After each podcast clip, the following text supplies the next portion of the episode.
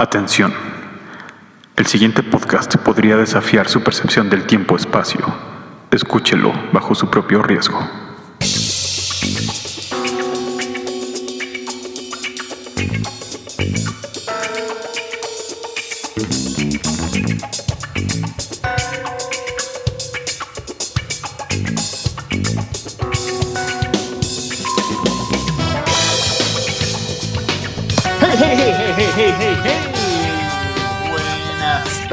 Madrugadas, días, como sea que ustedes nos están escuchando una vez más en este increíble, maravilloso podcast. Saludo, como siempre, a mis amigos y doctores recurrentes, el doctor Oscar Fontanelli. ¿Cómo está usted desde Alabama, Estados Unidos?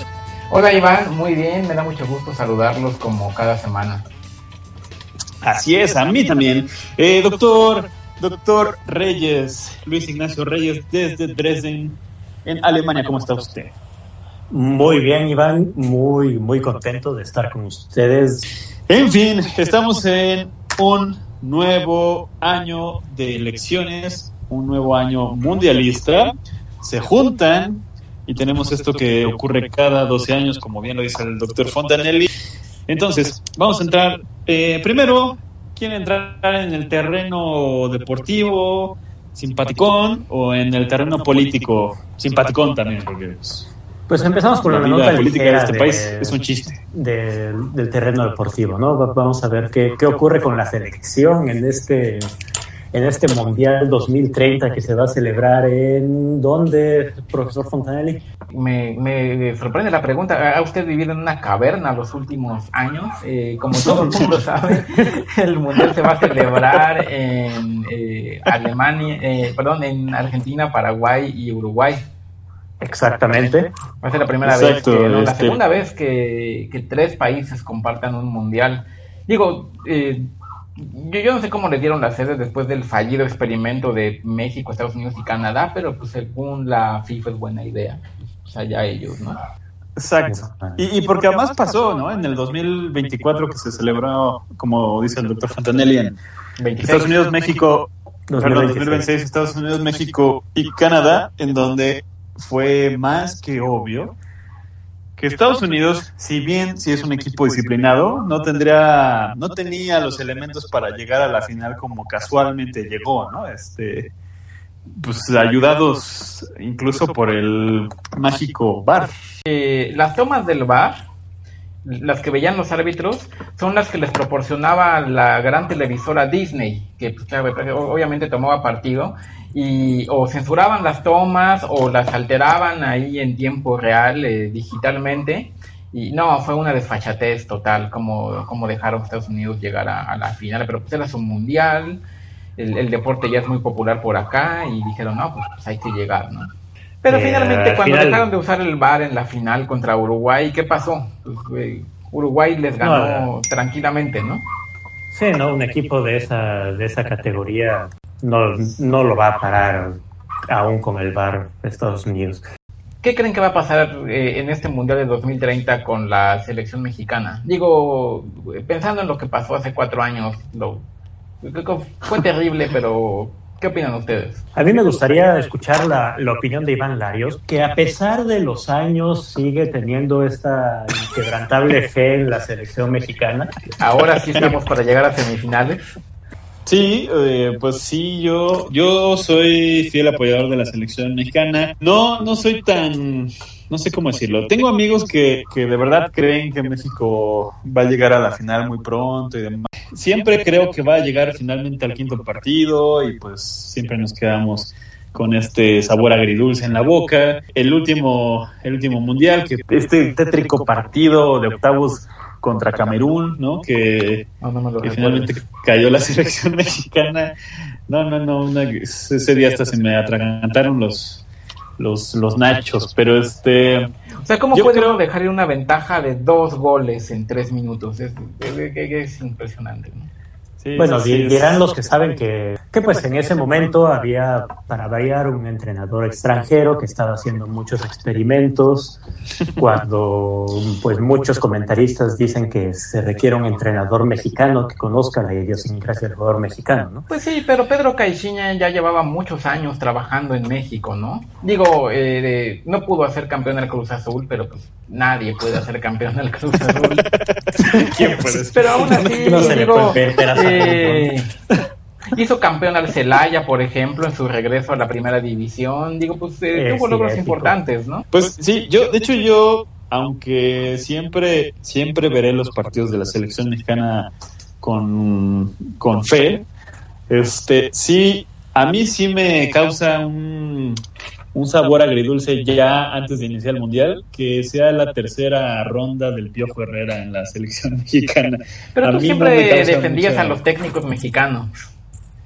digo, el, Piojo Herrera muchas ganas, ¿no? Finalmente ha hecho lo mismo que Javier Aguirre, ¿no? Eh, recordarán que Javier Aguirre llegó a octavos y perdió en 2002, llegó a octavos y perdió en 2010. Igual el Piojo Herrera llegó a octavos y perdió en 2014, llegó a octavos y perdió en 2022. ¿Por qué podemos esperar algo distinto para ahora este Mundial de, 2030?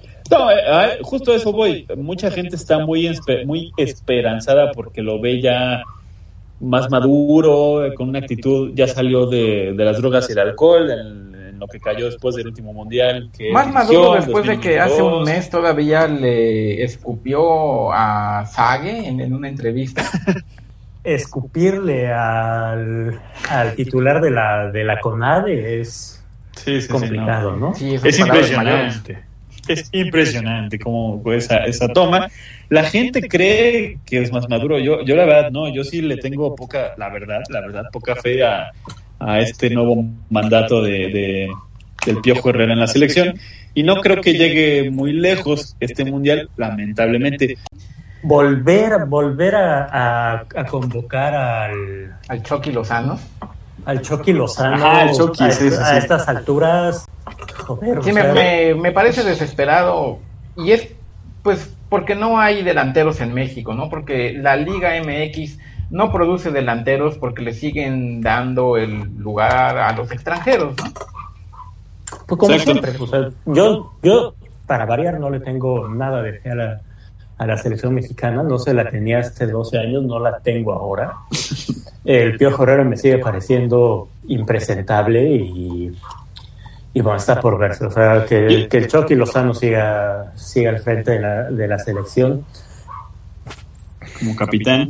Yo, que los dos santos sigan eh, metidos en, la selección como preparadores físicos. O sea, yo es, increíble que se sigan reciclando nombres, ¿no? Y así. Yo, solo quiero mencionar dos nombres que sí creo que le pueden le pueden dar un cambio total a la selección mexicana. Si finalmente ya llaman a la selección a este jugador que ha sido tan mediático, mediático últimamente, no por su culpa, sino por la situación que ha vivido, que es eh, Giovanni Vela. Ah, sí. Que este jugador que no, que nadie sabe si, si, si, es hijo de Carlos Vela o de Giovanni Dos Santos, que se manejó que, que era un rollo como que no sabían, pues era hijo de una mujer que a lo mejor se acostó con los dos, nadie sabe, ¿no? Pero finalmente este publicaron fotos de la probeta donde lo hicieron y ya tonterías. Exactamente. Exacto. Pero finalmente, fuera de toda esa cosa mediática, el tipo tiene condiciones para ser un, no sé si un crack, pero sí un gran jugador.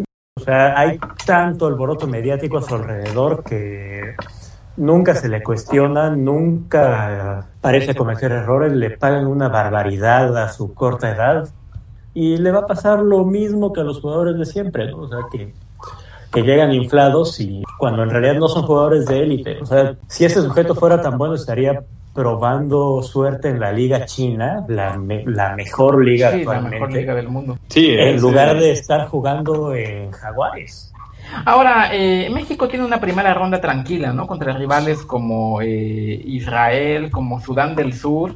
El problema es que cuando México califique, se va a encontrar con, eh, digo, se puede encontrar con una potencia como Islandia, o con una potencia que fuera del local, eh, eh, Paraguay, Costa Rica, sí, que conforman el grupo de la muerte. Sí, definitivamente. Bueno, también se rumora que pase lo que pase con la selección en este Mundial de 2030, que el Pío Herrera no va a seguir más. No. Parece que los directivos Ah. ya están hartos de sus promesas de dejar el alcohol y de dejar las drogas. Y eh, en algo que para mí puede desestabilizar a la selección es que todavía no es el mundial y ya están manejando candidatos. Se maneja mucho el nombre de ¿Qué? Rafa Márquez.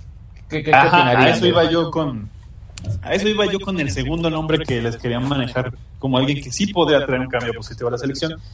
Rafa Márquez me parece que es un tipo que tiene la cabeza estratégica para manejar la selección mexicana y ya tiene pues experiencia fuera de, las canchas y además el tipo pues no le va a andar escupiendo a- al director de la CONAV en una entrevista, ¿no? A Don Sague.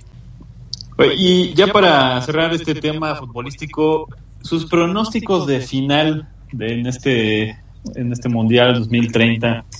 Una llave, eh, hay una llave que yo la veo muy abierta. Para mí Islandia es el claro favorito por, por los grupos A, B, C, D y E. Del otro lado está muy parejo, ¿no? Yo creo que pues, los de siempre, eh, Brasil, la misma eh, Argentina, Gales, que ha crecido mucho, pero yo me voy a aventurar a decir Argentina contra Islandia. Argentina contra Islandia y mójese para el campeón, doctor. Yo creo que va a ganar Argentina, En Argentina. en Argentina. Muy bien. Muy Doctor bien. Reyes. Híjole, como bien dijo el doctor Fontanelli, yo creo que Islandia es claro favorito. Por la otra llave, yo no veo tan potente a, a Argentina. Yo más bien pienso que algún equipo africano podría dar la sorpresa. Probablemente Nueva Zanzibar Es pueda, pueda acceder a la final. Es una Digo, apuesta han arriesgada, ganado pero- mundiales juveniles, pero, pero esto es otra cosa. Sí, lo sé, pero, o sea, con la mitad de sus jugadores en, en- en la Liga China, la otra mitad en la, bueno, pero en la Liga Qatarí. Sí, la Liga China, pero de media tabla para abajo, ¿no? No sé, ¿no? Bueno, yo digo, eh, Nueva es Zanzibar interesante la apuesta, sin duda. Puede dar la sorpresa, sí. Profesor Larios, Yo creo que Egipto sobre Islandia va a a la final. perfecto. Y probablemente, no quiero decir que Egipto vaya, vaya a ganar. Eh, yo creo que si Argentina llega a la final es más probable que gane en Argentina. Bueno, esas fueron nuestras impresiones en el tema deportivo del Mundial 2030. Pasamos al segundo gran tema de la noche, que es política. ¿Y por qué es política? Porque estamos en año de elecciones en México. Pues vamos a debatir un poco esto que está a punto de acontecer. Tenemos cuatro candidatos de nuevo. Bueno, es que como recordarán, eh, luego de que el PRI perdió el registro en la elección de 2024, pues Ujú. quién si no los dinosaurios así, pero más viejos, más apestosos del PRI, como Mario Fabio Beltrones, César Duarte y su banda de pillos van y fundan el. Partido Anticorrupción. Y lo quieren vender como, como algo nuevo, como que los jóvenes, pues eso es el PRI, ¿no? Pero bueno, el, el Partido Anticorrupción, el PAC, pues ahí está y con posibilidades de reales de ganar, ¿no? Desde, desde hace exactamente 12 años que Andrés Manuel llegó a, finalmente a la victoria, se estaba manejando que iba a surgir una nueva, eh, ¿cómo decir? Como una contraofensiva de los derechistas. Que en este sentido, pues tenemos tanto al PAC, que es como el, el viejo PRI, y una esta coalición, ¿qué dicen de la coalición? Eh, ¿Cómo se llama? Coalición por la Resurrección de México, ¿no? Así es. Pero el hecho de que haya empate técnico entre el PAC, la Alianza por la Resurrección de México y Morena, La coalición. ah, por la coalición, perdón, a mí me preocupa muchísimo, considerando el perfil de los candidatos, el perfil de los fundadores de esta coalición, que fueron eh, Miguel Ángel Mancera, Ángel Aguirre y, ¿y quién más, doctor Fontanelli, se me olvida Damián Cepeda andaba metido ahí. Y Damián Cepeda. Y esto de, de postular a un ex cardenal, Sí, eh, ¿usted qué opina, profesor Larios, de que sea el ex cardenal eh, Carlos Aguilar Bretes eh, un, un candidato con posibilidades reales de ser presidente? A mí en particular este candidato me causa cierta ah, repugnancia porque sí encubrió a muchos a muchos curas de este, pederastas, ¿no? Y entonces le apostaría más a otro tipo de candidatos que salieran de la coalición. Lo que sí creo es que intenta esta coalición, debido a que tiene una parte muerta del PAN y una parte muerta del PRD, intentan como resurgir por esta vía como religiosa, ¿no? Este, y tiene algunas frases muy preocupantes, ¿no? Estas frases de eh, a mí Juárez me la pela, eh, Estado e Iglesia unidos jamás serán vencidos. Pero, a ver, hablando del sexenio de Cuauhtémoc Blanco, eh, todos sabíamos desde que era candidato que pues él no tenía capacidad para gobernar, ¿no? Pero parecía que se había rodeado de un equipo de gente más o menos decente, ¿no? Ya ven que estuvo un once, digamos. Atolini, ajá, como su secretario de gobernación. Eh, Mauricio Toledo fue el representante de México ante la ONU, o sea, gente más o menos que uno dice, va, te la compro, ¿no? Él mismo lo dijo, una vez dijo, una vez así se refirió a su gabinete, en mi once, ¿no? Este, refiriéndose a, un equipo básicamente de fútbol, pero pues lo ignoraron, pero pues... Porque todo el mundo, eh, me acuerdo cuando empezó el sección de Cuauhtémoc Blanco y redujo el número de secretarías a 11, y, por, una eficiencia burocrática y, hacíamos chistes ¿no? al respecto de que ay sí seguro es para tener su once ideal porque es futbolista pero no pasaba de ahí cuando después hace esa declaración pues resulta que, que, sí lo había hecho de verdad por ese motivo no se puede gobernar exacto pero parecería que México quiere copiar las peores prácticas de otros países, ¿no? O sea, Estados Unidos elige y reelige a un bufón como presidente, como fue Donald Trump. Ah, pues México quiere un bufón para presidente como el Cuauhtémoc Blanco. ¿Por qué hacemos ese tipo de cosas? Eh, pues al, pues final es, es, innegable la, la influencia que sigue teniendo la política estadounidense en la mexicana, ¿no? digo, a, fin de cuentas, con todo y que Estados Unidos ha decaído y que se encontró un poco en quiebra al final de, del segundo término de, Trump.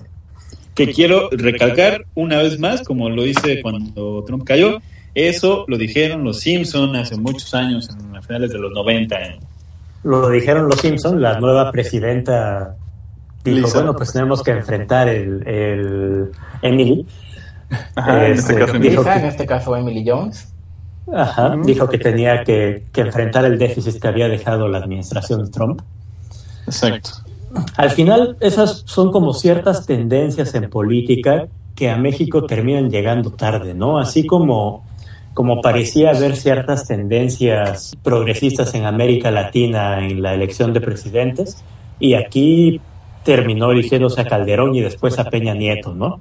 O sea, como que esa tendencia llegó tarde hasta que Morena logró por fin llegar al poder en 2018.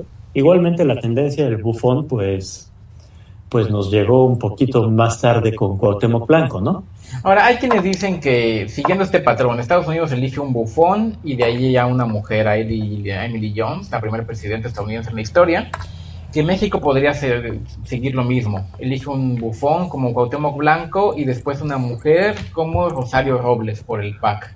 ¿Creen que Rosario Robles tiene posibilidades de ganar? Este, pues tiene posibilidades muy reales de ganar, pero qué miedo que llegue Rosario Robles. empatados. Por el PAC. Sí, no, empate técnico entre el PAC, la coalición por la resurrección de México y Morena. Eso es bastante, no sé cómo decirlo, a mí sí me llena de miedo.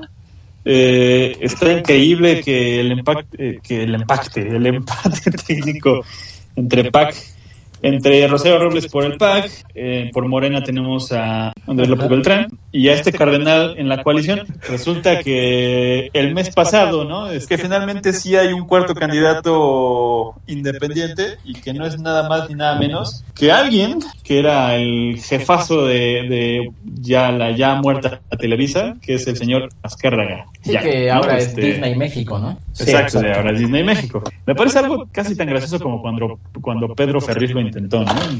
Con 10% en realidad no tiene posibilidades reales de ganar, pero es un indicio de cómo, híjole, yo creo que aquí sí gane quien gane, perdemos todos, ¿no? Pero ya desde hace tiempo, desde la elección pasada, ya fue muy claro que los hombres de negocios en México, los líderes de las grandes cúpulas empresariales, quieren a uno de los suyos, ¿no? Hace seis años quisieron imponer a Juan Pablo Castañón, perdió finalmente con Cuauhtémoc Blanco, y ahora me parece que es este mismo grupo de empresarios que quiere imponer a Emilio Azcárraga. Quién sabe, a lo mejor en 2036 tengan éxito.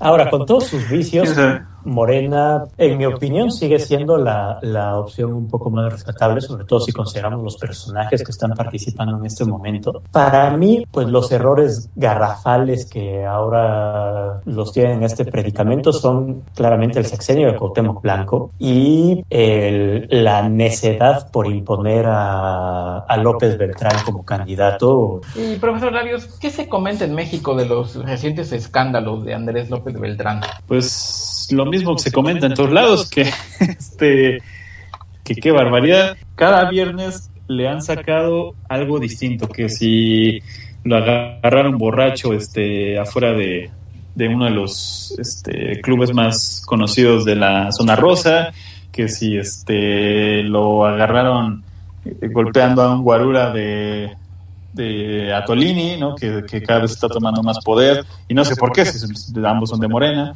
este, unas cosas escandalosas. Lo que sí es que yo puedo, no puedo asegurar, pero yo diría que si bien sí es un tipo visceral, de los cuatro candidatos, híjole, no sé, podría ser el, menos peor porque me da miedo el Cardenal, me da miedo Rosario Robles y mm, obviamente me da miedo Azcárraga, aunque él no tendría una posibilidad real de ganar. No sé qué han escuchado ustedes de López Beltrán. A mí lo que me agrada, y creo que lo único que me agrada es su propuesta de no someter a consulta ni nada. Dice, yo voy a decretar que la marihuana medicinal sea legal en México. No tengo el dato, creo que en 170, 175 ya es legal y en México se sigue discutiendo, que porque es un tema sensible, que hay que, que, debatirlo más y no sé qué. Y él dijo, no, no, a mí me la pelan. Pero bueno, eh, veamos. A mí me parece interesante un último punto que es este. Era hace 12 años, el expresidente que en paz descansa Andrés Manuel arrasó con el 51% de las, este, de las votaciones. Hace seis años era obvio antes de que ganara y después ya habiendo ganado que Cuauhtémoc iba a ser el nuevo presidente y ahora Morena no parece tan obvio, ¿no? O sea, no parece, o sea, parece que el PAC este renacido PRI de repente tomó mucha fuerza, la coalición se vio pues, más o menos inteligente en sus estrategias. ¿A qué se debe esto? Morena ya no tiene tanta fuerza como hace 12 y 6 años. Que Beltrán no le cae bien a la gente y que Cuauhtémoc Blanco en los últimos tres años es un ridículo tras otro. Sí, digo, esto de querer combinar la presidencia de la República con, pues no era tal cual presidente de la América, pero una especie como de asesor de tiempo semicompleto de asuntos deportivos de la América. Digo, pues, pues, pues es el presidente, lo elegimos para que trabajara para nosotros, no para el América, ¿no? Este, mi pronóstico, híjole, no, no sé, este empate técnico nos deja muy, muy mal parados eh, a todos los mexicanos. Este, ojalá por un porcentaje, aunque sea muy reducido, pues imponga López Beltrán, quizá, yo creo el menos peor. Eh, y que finalmente Rosario Robles ya se retire y, y, pues no sé, el cardenal pues finalmente se le comprueben cosas, no sé. Doctor Reyes mi pronóstico y que después del así percibido fracaso de Morena debido a la imposibilidad de cumplir ciertas expectativas, vendría alguien mucho peor. Y yo pienso que va a ser Rosario Robles.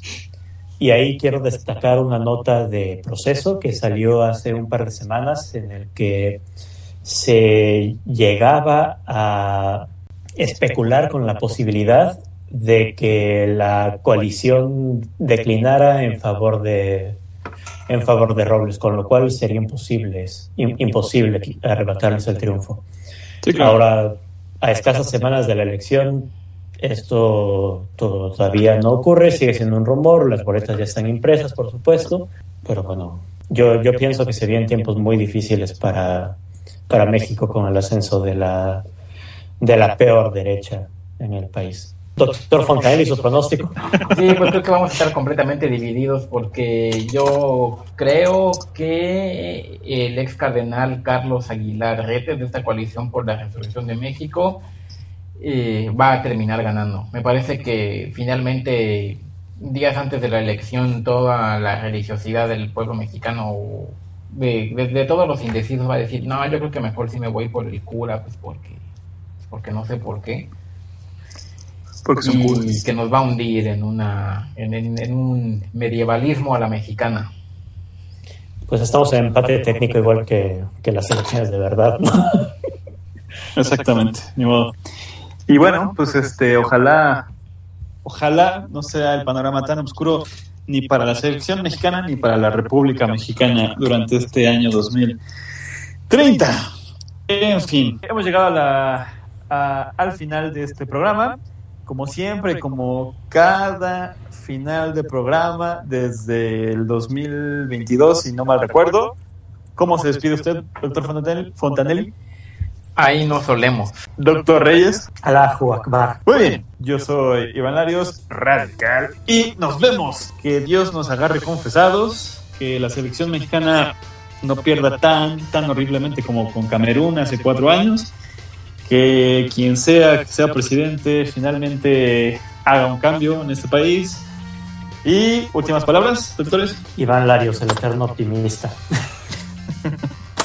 Nadie ve a nadie en las tinieblas.